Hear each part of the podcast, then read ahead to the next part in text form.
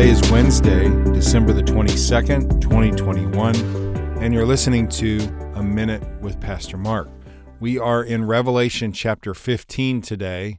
There are eight verses in Revelation chapter 15, so it's a really short chapter. It's almost like an introduction or a prelude to the bowl judgments. Now, the bowl judgments are the most intense of the three sets of judgments.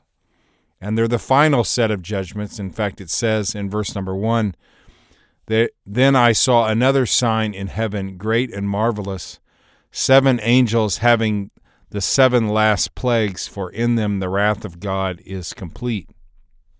And then he describes this scene in heaven where he says, I saw something like a sea of glass mingled with fire and those who have victory over the beast, over his image, and over his mark, and over the number of his name, standing on the sea of glass, having harps of God.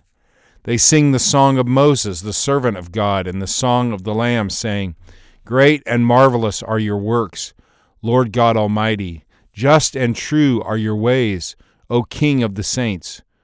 Who shall not fear you, O Lord, and glorify your name?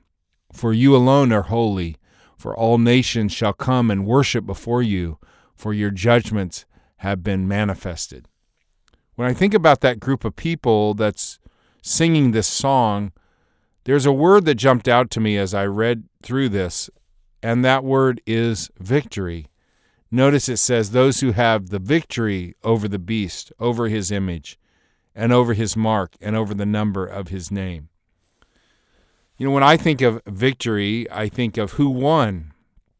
And when you read the previous chapters and you see all the persecution that these people are going to go through during the tribulation period, the implication is is that they're not winning, that they're losing their life.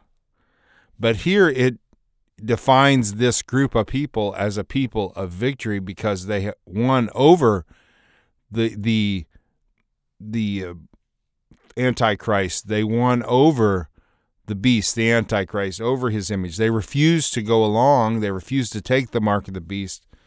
But in the end, they're the victors, and the Antichrist and those who went with him are the losers.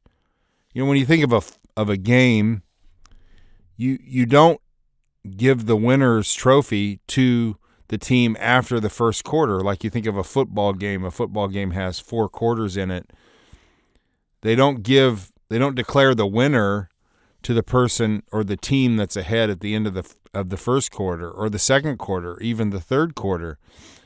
They give the the trophy to the team who's ahead at the end of the fourth quarter. And if there's a tie at the fourth quarter, then they're going to go into overtime and they're going to play as many overtimes as necessary until there is actually a winner declared. And the same is true in life. That just because you don't appear to be winning right now does not mean that you will not win in the end. And that's what we have going on here in Revelation chapter 15. It's a good reminder that just because we seem to be losing now, we seem to be losing the culture war now, we seem to be uh, not be on the winning team. It, the other team seems to have the majority of the wins. In the end, we're with Christ, and so we will be victors. So keep that in mind.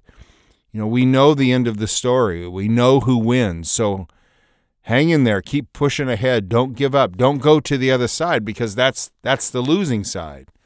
Stay true to Christ. Stay faithful to Him.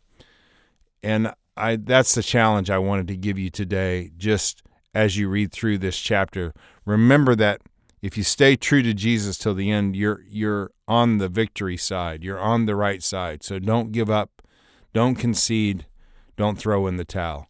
So I do want to pray, Lord, for Christians who are defeated today and they're even giving thought to turning on the faith, turning away from the faith. Lord, help them to stay true to you, stay faithful to you, knowing that in the end they win. Give them the perseverance they need to make it to the end. I pray this in your name, Jesus. Amen. All right, guys, have a great Wednesday. I'll talk to you tomorrow.